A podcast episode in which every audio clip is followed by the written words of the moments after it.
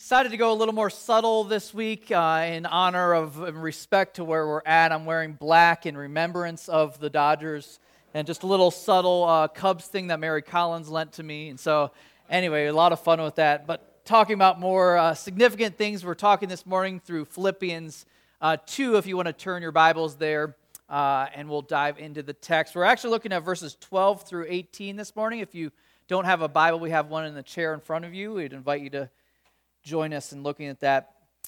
Different topic. Don't you hate when things you have don't work right? Don't you hate when things that you have don't work right? If you're like me, you've had different possessions, different things over the years that you've had that had an intended use, and the more you get into it, you're like, man, crazy thing just doesn't work right. I bought this car. I was about 28 years old. This is a a, a, Lotus Esprit. If you recognize that car, I was actually very into this car at one point. I actually visited the Lotus dealership on a regular basis and saw lots of cars I couldn't afford. And so I told a gentleman that worked there, I said, if you ever come upon a really crazy deal for these, I would love to be in on that. And so uh, you, you, say things like that, but not expecting to actually get a call. I get a call from a guy that worked in the service department at Lotus. He says, Listen, I have this guy, I'm living in Chicago. He's like, I have this guy that lives in Atlanta that actually just put a new engine in this older Lotus. And he said, and all he wants to do, he's just done with dealing with the car. He got a new one. And he just wants to get back what he paid for the new engine, which was $11,000. Not bad. So I said, okay. So I hopped on a flight and picked up this car for $11,000. Pretty cool car, right? So this was a, a, a, super big deal. Adrian put up with this, and uh, I get this car, and I'm super excited, but I start driving it, and man, it never worked right. Like it, I knew what it could do. I knew the potential. I'd read the stats, but man, every single day I felt like I was dealing with a new issue from like a weird gasoline smell in the cockpit of the car, which uh, that was concerning, to uh, to the the clutch slipping, to the transmission not working right, to the turbo lagging, to the power steering. I think maybe in the course of the one year that I owned it, I probably had like three days that it actually worked right.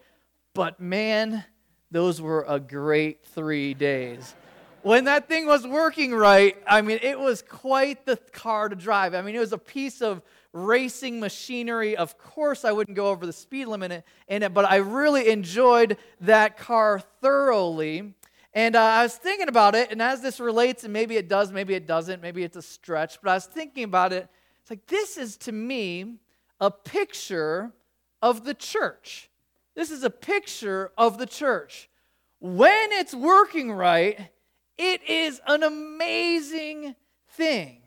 But when it's not, man, is it a frustration to the world around us, to ourselves. When we get it right, it can be an amazing thing. A lot of times, though, unfortunately, we get noted in the media and the world around us for when we're not working right, when we're known for being judgmental, divisive, and self focused. But when we do actually get it right, marriages are restored, children are equipped to thrive, the poor have needs met, the sick are healed, the lonely are welcomed, the lost are found, the world takes notice, and God is appropriately praised when the church is working right.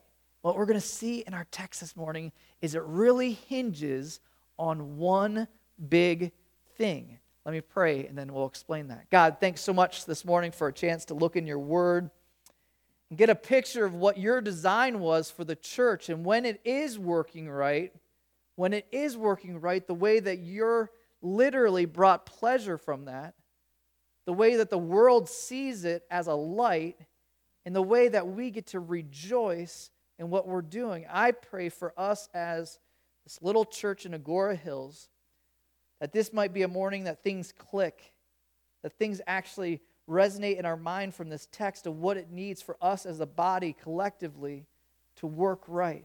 Ask that you'd speak to us through this text. In Jesus Christ's name, I pray. Amen. So, the first thing, so I mentioned this working right. When the church is working right, the first thing I want to identify in verses 12 and 13 is God is pleased. Take a look. It says, Therefore, my beloved, as you have all have always obeyed, so now not only as in, in my presence, but much more in my absence. Work out your own salvation with fear and trembling, for it is God who works in you both to will and to work for his good pleasure. There's a lot packed into those couple verses I want to explore this morning. The first thing, you catch the therefore, and anytime you're reading in Scripture and you see the word therefore, you want to know why is it therefore? And so, therefore, is just if you remember last week, we had just finished talking about in the, the text about the fact that Jesus, after he was sacrificed on the cross for our sins, that he is then elevated uh, to be a name above all names. And so then it pointed out, and John even had us exercise it last week, getting down on our knees to acknowledge that fact that at some point there's a date in the coming near future that every knee will bow, every tongue will confess that Jesus Christ is Lord. And so he's saying, therefore, because that is happening, because that is upcoming, we need to actually respond appropriately to that truth. Because he's exalted, we should be motivated by this. I notice too that he says, My beloved. I love that, that he genuinely cares for these people. He wants what's best for them. What does he charge them to do? Therefore, my beloved, because we know this about Jesus, as you have always obeyed, so now, not only as in my present, but much more in my absence, Work out your own salvation with fear and trembling. The key word that we start with there is to obey. So much of the Christian life hinges on that one simple word, obedience. And you notice that he's not confronting them for their non obedience. He's encouraging them because he's saying, You need to just keep going. You've done great thus far. And some of us this morning, that's exactly what we need to hear is like, Hey, you're doing great. You're, you're heading the right direction. But here's the challenge. Here's the hook of what he points to. What is he saying? He says, As you have always obeyed, so now, not only as in my presence, but much more in my absence. In other words, when nobody is looking, obedience still matters. Isn't that really what it, what it comes down to? Even when nobody sees, even when nobody notices, when there's nobody around, our obedience still matters. And isn't that the hard part? I uh, was fascinated this past summer by the, the previews for this movie coming out. I don't know if you ha- had a chance to catch this movie. The Secret Life of Pets. Wonder what they do all day. Wonder what they do. And you remember the premise of it. I didn't even see the movie, but I saw the clips from it. The premise was the idea that there, are these well behaved animals when everybody's home. Did you guys see this? Anybody even heard of this? Uh, and so they're well behaved animals when, when everybody's watching, but soon as the owners leave, what happened? Like there's a party, it's rock and roll, like they're going crazy. This poodle was dancing and headbanging, like all the all this stuff. Kind of a, a fun idea. And really, I think it paints a, a picture of what it's describing here in the text is like, listen, it doesn't just matter when we're under the view of others, it matters what goes on behind the scenes. That's true obedience. That's what I'm calling to. And it's interesting because you think about that for a moment that there needs to be a shift from attempting to please others to recognizing that we are accountable to God because he really is alone our judge. We don't have to give an account to anybody else at the end of our days other than him. So the ironic thing is, we have our best behavior on on Sunday mornings and around others. And, and the truth is, what it really matters is who we're accountable to God. He's the one that's judging us. I've gotten to be known at, uh, actually, I don't know how this happened, but at uh, 24 Fitness, I know a decent amount of people there, and uh, they refer to me as the Reverend, which I'd like to rid myself of that, but whatever. And, and, so, but I think it's it's funny because I've noticed that even people that don't really know much about me, other than that I'm the Reverend, a lot of times somebody will say, maybe you've had this happen to yourself. They'll say a curse word, and then they'll apologize to you. You apologize, like somebody will say, "Oh, sorry, Reverend, I, I should have said the, uh, this or whatever." And, and, and, has anybody else had that happen in your life? They find out you're a Christian, and all of a sudden you're the swear police. And uh, and, and so people always apologize, and I'm like, "Listen, I, you don't have to answer to me. You don't have to answer to me." And that's a wonderful thing for us to be reminded of. Listen, it doesn't matter. They're, they're not having to answer to Paul; they're having to answer to Almighty God. And maybe that's why he says to work out your own salvation with fear and trembling. Because when it finally clicks in our mind who we're actually accountable to, who we're answering to, all of a sudden you're like, whoa, this is more serious than I thought. This is more serious than I thought. Now, these two verses there, you might not notice it at first glance, are packed with a ton of uh, theology that, that's really fascinating. I, Uh, uh, for years and centuries, people have really debated in this whole process of becoming more like Christ who's responsible for that. What's, what part is man's responsibility? What part is God's responsibility in this? Is it all man? Is it all God? Is it, is it a blend? And the interesting thing in this text is that Paul doesn't let us off the hook of that tension. He, that, that relationship uh, uh between the two, he doesn't get, there's two sides of that coin that he doesn't try to harmonize. He just points to both sides. That we're to work it out, and then he's working in this combined effort of sorts, the divine human partnership.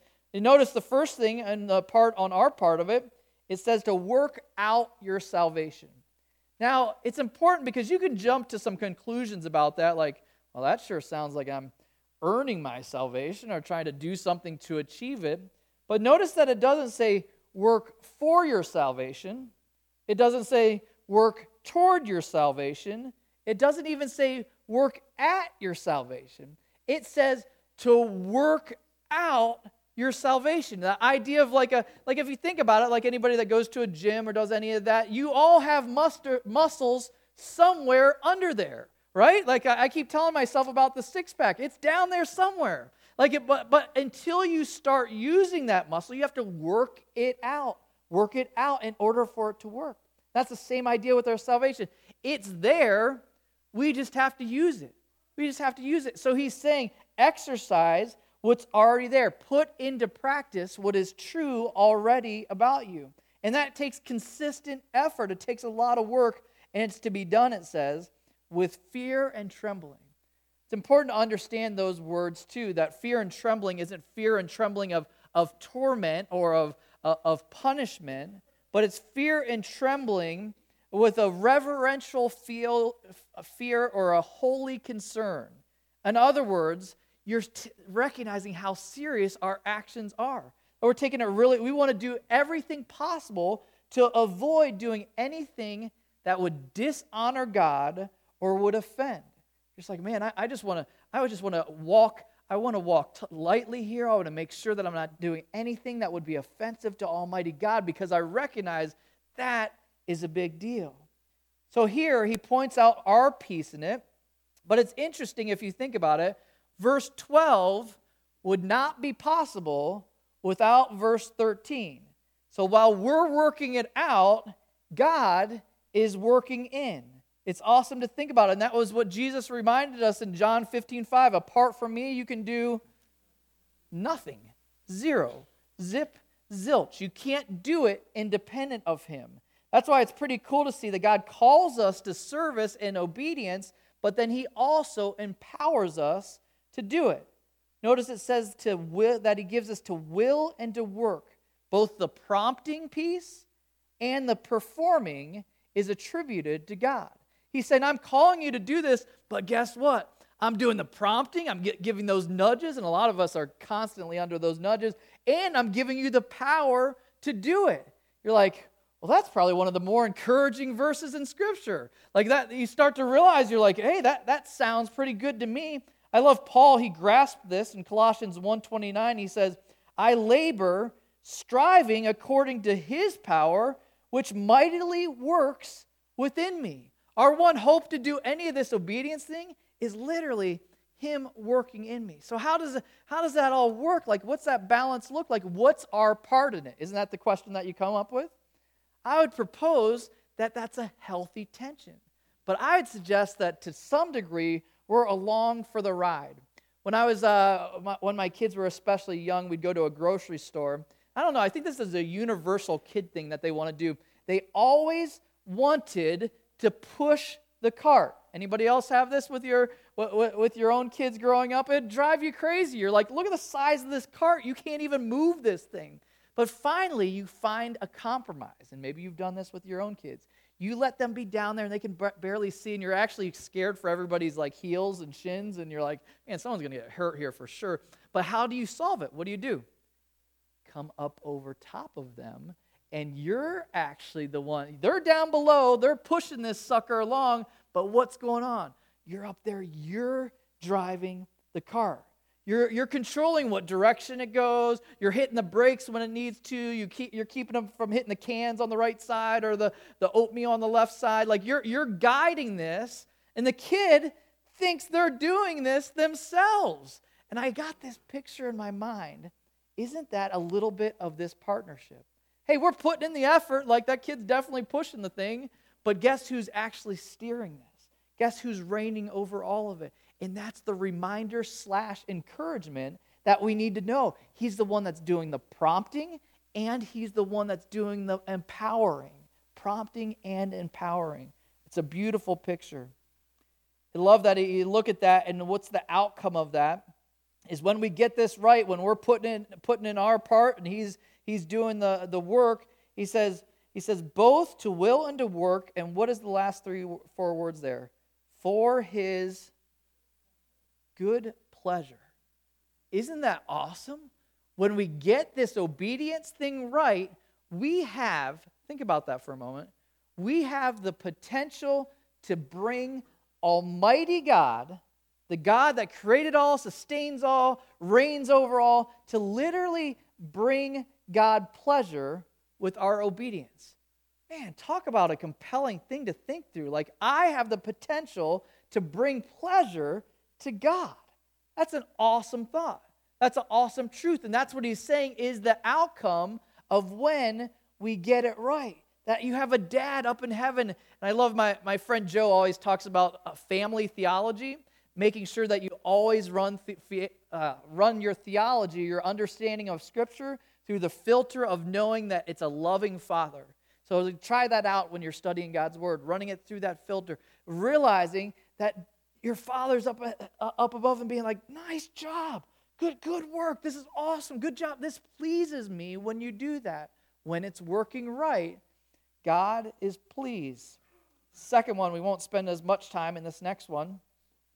This picture is that, that the world sees us shine when we work right, when it works right. Do all things without grumbling or disputing, that you may be blameless and innocent, children of God, without blemish, in the midst of a crooked and twisted generation, among whom you shine as lights in the world, holding fast to the word of life, so that in the day of Christ I may be proud that I did not run in vain or labor in vain. First couple verses addresses obedience as far as it relates to action. Now it shifts to attitude. Like, it's not just about doing the right things, it's to do it with the right motivation and attitude. Look at the attitudes that it, that it addresses. It's fascinating. Out of all of the things it could have picked here, what does it focus on as evidence that you're working out your, your salvation? Not grumbling or disputing. I love how practical Scripture is because aren't those some of the things that we struggle with the most? Let's start just thinking about grumbling. What, what is grumbling? What, what, what actually constitutes as, as grumbling? It's not typically loud or obnoxious, but it's typically subtle discontent. It's typically evident in somebody's body language, right? A lot of times that's when grumbling is, is most evident. You start to see they kind of walk around kind of with a, a, frown, a little bit of a grouchy look, shoulders down. They literally look worn out. They kind of they, they, they sigh a lot. They, they oh brother a lot. They, they kind of roll their head. You can see they just have a, a discontent that's literally taken over their demeanor. And what does that move you to ask that person? Is everything okay? Ooh, that's a dangerous question for the grumbler, isn't it? Anybody ever open up a flood of toxicity by asking that question to somebody grumpy? They're like, oh, I didn't, I should have never asked because there's a lot wrong in that person's mind. That grumbling person is a, a pretty toxic person to be around, and that's what we want. That's what he's saying. If you're going to be a light in the world, that's what you got to avoid. You got to avoid that. That person is proudly clinging to their rights. There's a sense of entitlement. In other words, it should be this way, but instead it's that way, and I don't like it. That's the grumbler. It should be this way, but instead it's that way, and I don't like it. That's what we slip into no, so naturally. That's the entitlement piece, that's the grumbler piece, and that's what he's directly calling us out on if we're going to be a light in the world around us. I don't know, eh, there's many people that travel on planes here, or anybody's sat next to this person before on the plane. This picture that he's about to put up. Anybody sat next to that kid?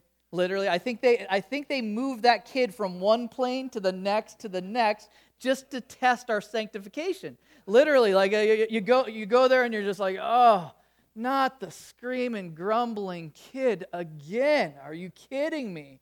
And a lot of us have been stuck in that. We joke about this kind of a the crying baby thing, but really, isn't that how we come across to the world around us well, we're just known for our negativity. And instead, we've tried to, tried to put nice labels and terms on it and we uh, wear it as a badge of honor. It's critical thinking, or I'm a realist, or I'm just being authentic. And you're like, no, that's not it. That's what God is calling us out on. And look at what it says how many things we're supposed to do. Which things actually sneak by that we're allowed to grumble about? How many things? Do all things without grumbling. All things. There's no liberty. There's not one thing that you're like, ah, you can do all these things, but this one thing, I get it. You can grumble. No, all things without grumbling. The next thing, and this is something we all, the first one we definitely struggle with, and we need to hold each other accountable to, even spouses can help with that. How about the second one, not disputing? That's a little bit less subtle. That's more of a verbal expression of disagreement. I don't know if you've had that person in your life that just loves to debate things loves to argue, loves to, even when you're just like, I didn't even know we were arguing about this. Why, where did this go? How did this land here? Where did, where did this come from? That person is also exhausting. That person is also exhausting and definitely not a light in the world around them. Go back to 24 Fitness as that as explanation. I was just there last last week, and in the morning, there's a, a guy that was arguing with another guy, and they're talking about Trump versus Hillary. And uh, man, I thought it was going to go to blows right there. I'm hiding behind machines and ducking for, for shelter because it gets pretty heated. Anybody else have any seen anything heated related to this upcoming election?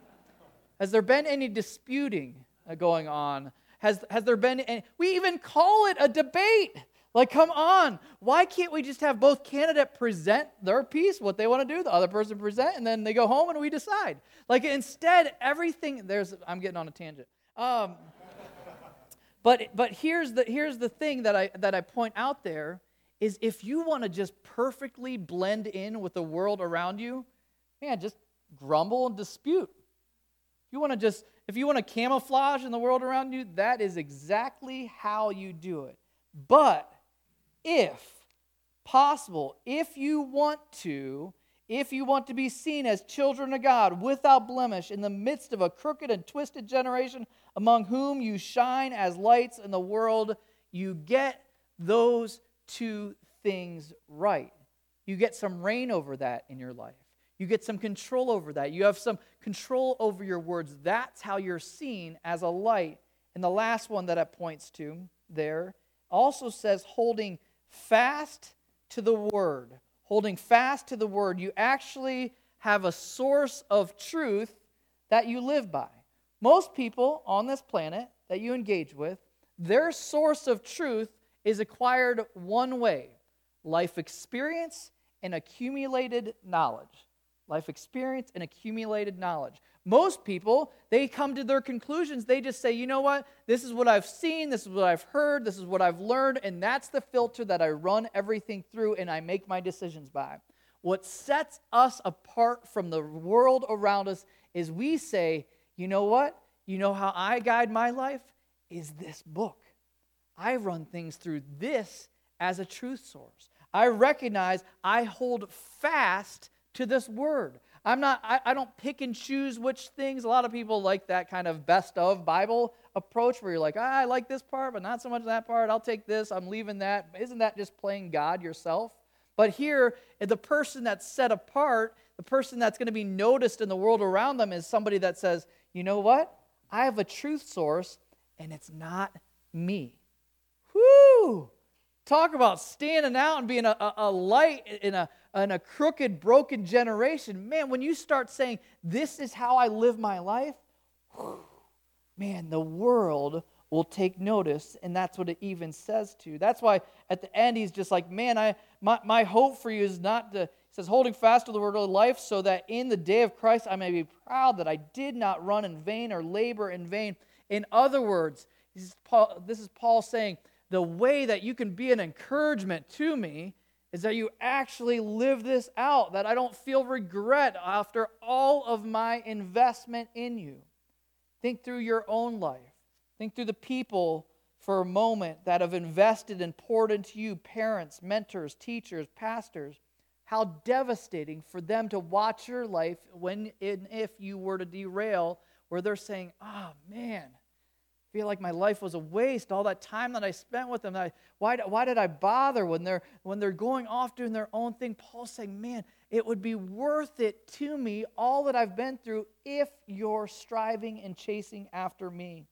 And when we do it says we shine to the world around us. Very last thing and we'll be brief with this verse 17 so the last piece is that we get to rejoice in our ministry. It says, Even if I am to be poured out as a drink offering upon the sacrificial offering of your faith, I am glad and rejoice with you all. Likewise, you also should be glad and rejoice with me. You remember a couple weeks ago when I was breaking down another section of Scripture and we are talking about that, I mentioned this idea that when we're others focused, you can celebrate regardless of life circumstances. When you're others focused, it doesn't really matter what happens to you because you're like, hey, it, it's all good as long as others are getting closer to Christ, as long as they're growing in their faith. And that's the same point that Paul makes here. What, is, what does he say? He says, it doesn't matter if I'm poured out as a drink offering as long as your faith is growing. It's like that's a win win. I don't even care. When sometimes when you read terms in Scripture, you're like, what's a what's a drink offering? Like, well, that, that's kind of a weird phrase, kind of a term. That actually is a terminology from the Old Testament. They were coming, if you're familiar with the Old Testament a little bit, they're coming out of a sacrificial system. Do we know this? A sacrificial system where they were being trained to understand that sin requires some kind of a payment for sin. So, a pretty gruesome thing in the Old Testament was literally animal sacrifice they're put on an altar and sacrificed for the sins of people. So that's one of the, the pieces that, that's kind of tough, even when you're reading the Old Testament, uh, to read, but it gives a picture of that there, our, our sin has consequence to it. One of the things that in an animal offering, when the animal is there and it's being burned on an altar, they had what was called a drink offering. It was a drink offering of either wine, oil, or honey that was literally per, that was literally poured on top of that blazing fire of the altar of an animal being burned. And guess what happened when that was poured onto the altar? Kind of the same thing if you're like at a fire in uh, like a, at a, a camp uh, when you're camping or something. You put a little bit of uh, water on it, and what happens? kind of a puff of smoke, right? You pour that on it, and then probably just as quickly as it gets poured on it, it's it's just gone. It's just a puff.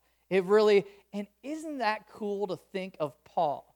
The Apostle Paul, who wrote a good percentage of the New Testament, the one that God used to, to expand the church, even the reason likely many of us are here to, today because of his ministry to Gentiles.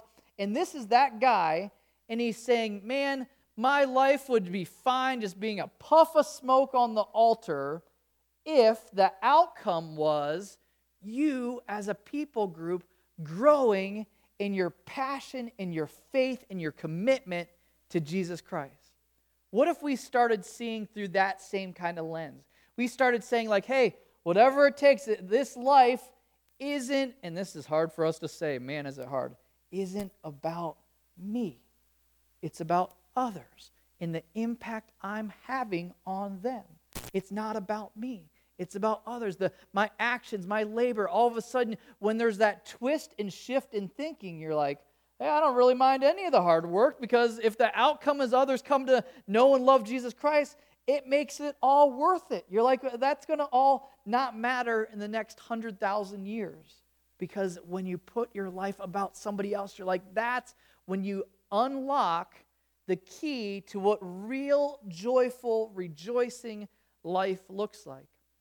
We're in our life group on uh, Friday night, and uh, we were going through some of the discussion questions from last week's uh, message from John. Uh, Irwin had shared a, a few discussion questions. Maybe some of you even did that this week. And one of the questions was asking Can you think of somebody in your circle or in your network of relationships that you really see as being selfless? It's really interesting just hearing people talk and share their different uh, accounts of somebody that's selfless in their life. And the one that was the most meaningful to me, not that they weren't all meaningful, but one was a wife who was sharing with tear filled eyes about her husband who hadn't arrived yet because he was late from coming from his job in the city that he makes that commute every day. She was sharing and she was just talking about him. She's tearing up and she's just like, he just has such a, a heart to serve. He's, he's not concerned about himself and his needs. And the, the quote that I caught that was really cool, she said, He finds joy when everyone around him is happy. Finds joy when everyone around him is happy. I was like, man, isn't that the picture of what we're talking about here? When all of a sudden it's not all wrapped up in me, it starts looking outward. That's when he says, man, he says, I hope that that person, that, that he says, I'll rejoice and uh, my and my hope is is that others would rejoice as well. Likewise, you should also be glad and rejoice with me, he says. This picture of what he's invited us to is a selfless life where others are a priority over ourselves. When we get that right, man, we get to rejoice in our own ministry. So do you see how everybody wins in this scenario? When the church gets it right, who what, is, what was the first thing we mentioned? God is literally pleased. We have the potential to please Almighty God by our obedience.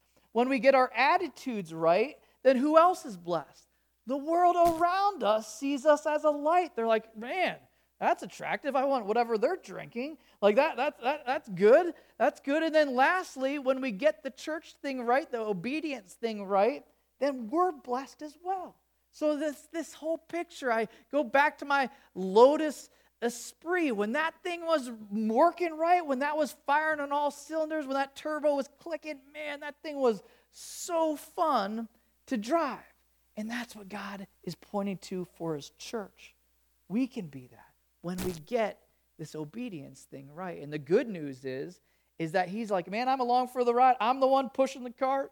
I'm the one controlling it. I'm directing, I'm guiding, and so you're not doing this alone, which for me is really encouraging. Let me pray for us. God, thank you so much for this text and this picture of what you've designed the church to be. That we'd really actually take this obedience thing seriously. Paul's call to us was to work it out with fear and trembling, recognizing who the righteous and perfect judge is that we give an account to also recognizing what's at stake. Either we can be that light, either we can bring pleasure to God, either we can have fulfillment in our own ministry, or we can just kind of blend in with the culture around us. God, the choice you allow to us, that's the whole thing of free will. I thank you, God, that if we do lean into that, you will empower us, you will guide us, you will motivate us, sustain us. God, we praise you for that. Thank you so much for this picture of what happens when we work right. In Jesus Christ's name we pray. Amen. Gordon, as I was sitting down, brought up the point about the offering that, that, that uh, pour is poured out. The intent was for that to cause a sweet aroma to go up to God. And I was just thinking about that, going into our weeks ahead, how awesome to think of our lives having the potential to be a sweet aroma to God. Let's live like that this week. Amen. God bless you. Have a great Sunday.